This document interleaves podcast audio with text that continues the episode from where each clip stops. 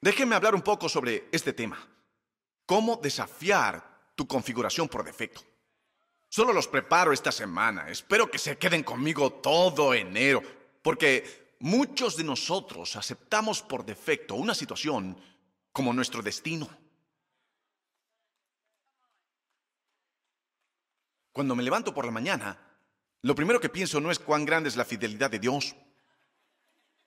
Um, un hombre dijo, no me despierto por la mañana y digo, um, bueno, um, esto dijo, buenos días Señor. Me despierto y digo, buen Señor, es la mañana. Ese soy yo. Ese es mi yo de la mañana. No solo mi aliento es malo por la mañana, mis creencias son malas también.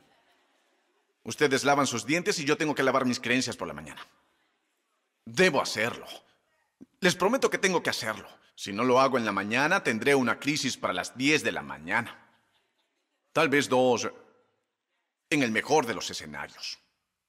Pero lo que estoy aprendiendo, no solo de mi vida, sino de este pasaje mientras lo estudio, es que la conciencia de cómo empiezo no tiene por qué ser indicativo de dónde termino. Y, vean esto, no puedo usar la autenticidad como permiso para pecar. Así que no puedo levantarme y pensar de una cierta manera y actuar de cierta manera si pertenezco a Dios y llamarlo ser auténtico. Él no dijo sé auténtico, él dijo sé justo. Oh, no, bueno, yo solo digo lo que siento. ¿Quién te dijo que hicieras eso? Solo digo lo que pienso. Qué horrible libro para hablar. ¿El libro de tu mente? ¿El libro de tu cerebro que ha sido lo que la escritura dice corrompido por deseos engañosos? Ese es el problema. ¿Quién está conmigo? ¿El yo que quiere ser feliz ahora mismo a toda costa? ¿O el yo que me agradecerá en 10 años por las decisiones que tomé ahora? ¿Cuál de esos? ¿Cuál de los dos será? ¿El que me va a reprender si yo sigo actuando así durante los próximos cinco años? ¿El yo que no quiero ver reproducido en mis hijos? ¿Ese? Solo hazlo. Sí, solo hazlo. ¿Que lo haga yo? que lo haga como mi padre lo hizo y él lo hizo. No, creo que hay un poder en Cristo para ti, para decidir que no quiero ser como de donde vine. Quiero ser como para lo que fui creado.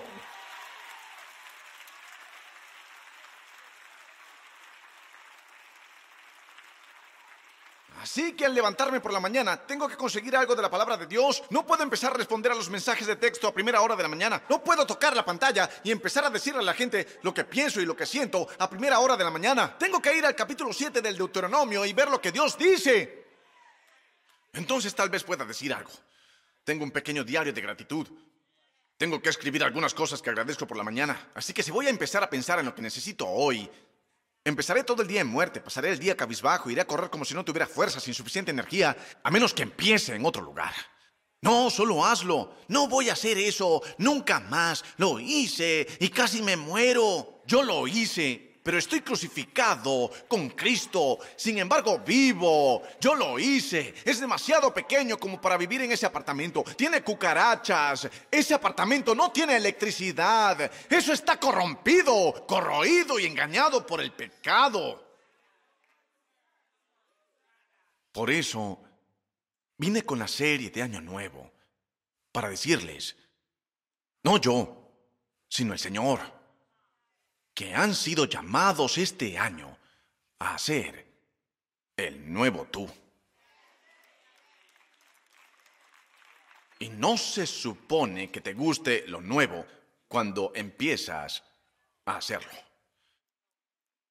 Y no tiene que gustarte al principio para hacerlo. Estuve contando que he hecho 2100 y algo de entrenamientos desde que construimos la pequeña sala de entrenamientos en mi casa. 2100 y algo más de entrenamientos. Cuando nos conocimos, yo era tan inconsistente haciendo ejercicio que decía, Ya sabes, hombre, eh, no soy uno de esos tipos que viene y hace ejercicio consistentemente. Lo hago cuando puedo hacerlo. Le dije eso. Me lo estaba diciendo a mí mismo. Le dije cómo, cómo haría ejercicio. Pero ya saben lo que consiguieron cuando me ayudaron y me mantuvieron responsable. Y luego conté que han sido ocho años. Ocho años. En los que he hecho mis entrenamientos como cinco veces a la semana. Y a ustedes ni siquiera les importa. No estoy fanfarroneando. No actúen así. ¿Por qué fanfarroneas? Presumes que haces ejercicio. Estás presumiendo de ello. Predica la palabra, hombre. No necesito oír todo esto. Les digo que me vi a mí mismo como un cierto tipo de persona durante toda mi vida. E incluso el otro día le decía a alguien que no soy una de esas personas a las que les gusta hacer ejercicio. Y me dije, si lo eres. Hice las cuentas. Si he estado haciéndolo durante ocho años, y se supone que no debes empezar a hacer ejercicio hasta que tengas 14 años. Sí, quizás es lo más temprano que quieras levantar pesas. Eso es como un buen 30% de mi vida que lo he estado haciendo. Así que soy una persona a la que le gusta hacer ejercicio. Imagínense. Mi defecto no era hacerlo, pero mi defecto no es mi destino. Mis decisiones lo son. ¿Qué les parece? Pablo dice que dejen de lado la vieja forma de verse a sí mismos y pongan lo que él llama la actitud de Cristo. ¿Qué significa eso de ponerse el nuevo yo? No puedo verlo como una chaqueta, no puedo verlo como un sombrero, no puedo verlo como un impermeable, no puedo verlo como zapatos de marca, no puedo verlo como si está en mi armario. Vive dentro de mí, pero tengo la decisión de tomar cada día de mi vida, ¿cuál elegiré? Cada día, cada hora, cada momento, estoy decidiendo. Y tú estás decidiendo cuál tú hará el nuevo tú este año. ¿Lo harás? El que se hizo nuevo en la actitud de tu mente. Ponte el nuevo yo. Ahora vamos a estudiar un poco el texto aquí, en el versículo 24. Él dice, de la nueva naturaleza creada a imagen de Dios. Y en el versículo 22 dice, la vieja naturaleza, la cual está corrompida por los deseos engañosos. Veamos realmente esos dos versículos. Este es el nexo de la praxis cristiana, para vernos a nosotros mismos como Dios nos ve no es una cuestión de abstracción etérea y debate filosófico. Es una cuestión de práctica. Vean esto. Dijo que el viejo yo está siendo corrompido, versículo 22. Dame ese. La cual está corrompida. Todos digan corrompida. corrompida. Por los deseos engañosos. Lo que crees que quieres. Lo que quieres ahora mismo. Lo que el mundo te dice que debes querer por lo que la gente gasta millones de dólares en campañas publicitarias para hacerte creer que si lo tuvieras serías feliz. Todas las imágenes que ves de la vida que imaginas que realmente te harían feliz, pero realmente es vacía en el fondo si no tienes a Dios en el medio de ella. ¿Cierto? Así que dice que ese yo está siendo corrompido, todo el mundo diga corrompido. corrompido. Y ponerse, versículo 24, el ropaje de la nueva naturaleza creada, todo el mundo diga creada.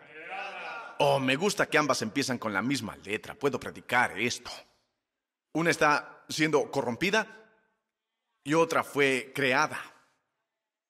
Para que cuando tengas un arrebato de ira, o para cuando busques las pastillas porque es la única forma que conoces para escapar de tu dolor, o para cuando manipules situaciones, o para cuando te pasas hasta las tres y media de la mañana mirando porno y luego no puedes conectar con la vida real, o para cuando te encuentras aferrándote a rencores y tratando de hacer pagar a la gente, o para cuando haces esas cosas que son muy comunes en el mundo y dices, es que yo soy así.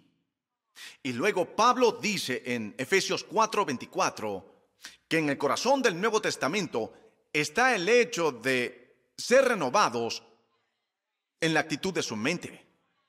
Y luego el versículo 23, que ustedes disculpen, es el versículo 22.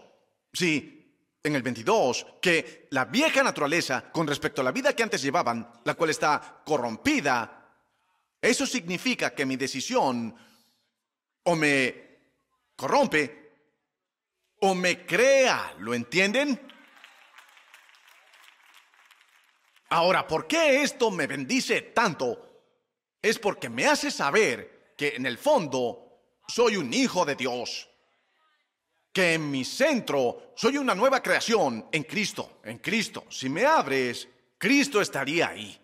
Si abrieras este marco, si abres este cuerpo, si desgarras esta apariencia física que ves, en todo el núcleo estaría Cristo. Porque fui creado, 24, fue creado un nuevo yo, recreado. En pantalla el 24, por favor, sigan conmigo, estos son mis versículos justo aquí. Sigan aquí, ahí está el 24, el 24. Creada a la imagen de quién? A la imagen de Dios. En verdadera justicia, no justicia propia, no en apariencia de justicia, creado para ser como Dios, no para ser Dios, eso es totalmente diferente. Eso, eso, eso es lo que algunos tratamos de hacer que nos mantiene tan estresados.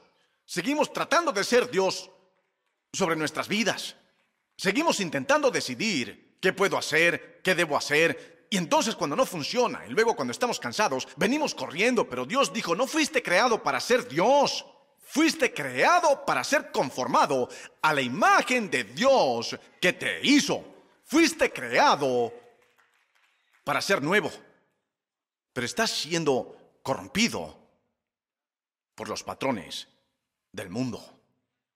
Y cuando tu mente ha sido corrompida lo suficiente, con patrones de pensamiento y patrones de hablar, lo cual Efesios 4 aborda muy claramente, empiezas a identificarte con los problemas con los que luchas más que con la imagen del Dios en que fuiste hecho. Así que ahora, cuando te portas mal y pecas y fallas, piensas, ese soy yo. Ahora estás usando la autoconciencia como permiso para quedarte atrapado en el pecado. Y Pablo, Pablo se pone justo en el medio de esto y dice, tengo una pregunta, ¿qué haría Jesús? Y yo digo, Pablo, yo no soy Jesús. Jesús es el puro e inmaculado Cordero de Dios, Alfa y Omega, el primero y el último. Yo no soy ni siquiera una letra en el alfabeto, Él es el primero y el último, el Omicron, Él es todo. No puedo hacer nada sin Jesús, Él es exactamente a donde quiero que vayas para obtener tu verdad la verdad que está en Jesús. La estoy enviando de vuelta al infierno. Esta frase que se hizo popular en nuestra cultura hace unos años. Vive tu verdad. Al infierno tu verdad. Tu verdad. Excepto que la verdad está en Jesús. Él es el camino, la verdad y la vida. No puedes llegar al Padre sin Él. No puedes estar bien con Dios sin Él. No puedes ser limpiado sin Él. No puedes hacerlo sin Él. Es su aliento en tus pulmones. Es su mano en tu vida. Es su gracia la que justifica. Él es quien levanta a uno y derriba a otro. La verdad es que Jesús me detiene yo no digo lo que pienso, yo digo Jesús. Yo no hablo mi miedo, hablo Jesús. Vivo por lo que veo, vivo por la fe en el Hijo de Dios. Estoy crucificado con Cristo. Sin embargo, vivo por lo que hago yo. Pero no es el yo que ves, es el yo que patalea por dentro, es el yo que sale vivo, es el yo que el drama no puede matar, esa mía que en el drama no puede distraer, esa mía que en este mundo no puede corromper. Gracias por ver el canal de YouTube de la Iglesia Elevation. No se conformen con esto, únanse a la IFAM, nuestra familia extendida en línea, y acompáñenos en vivo los domingos. Suscríbanse a este canal para no perderse un solo video o transmisión en vivo, y compartan con sus amigos. También pueden apoyar al ministerio haciendo clic en el botón Dar ahora para ayudarnos a alcanzar a las personas en todo el mundo para Jesucristo. Gracias por vernos, Dios los bendiga.